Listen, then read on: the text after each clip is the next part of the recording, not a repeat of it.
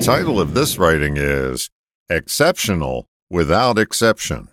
Do you know someone who's exceptional at something?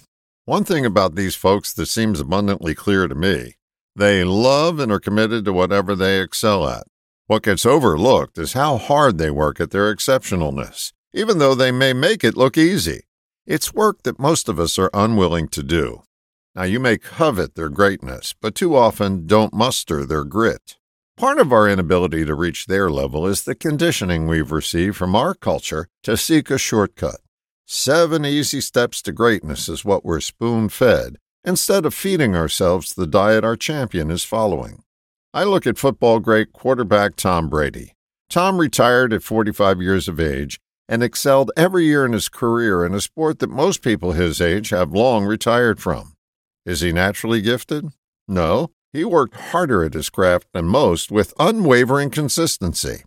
The diet and exercise regime he followed was year-round, and it contributed to his ability to outperform players many years younger and physically stronger. You've missed the point if you're a football player and are envious of someone like Tom Brady. You'd get much better results if you retired your envy and employed emulation. Find out what the person does and do it like them. Warning, you're going to have to work harder than you're used to. I love photography, and I have many heroes whose work I admire greatly.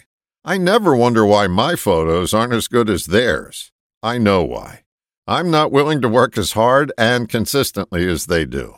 It'd be easy for me to conjure up a laundry list of reasons why they're lucky to be better than me. But the dirty little secret is, I'm unwilling to do what they do. If you want to be exceptional and not an also-ran, you'll need to commit yourself to a routine that most others won't do, but certainly can. All the best, John.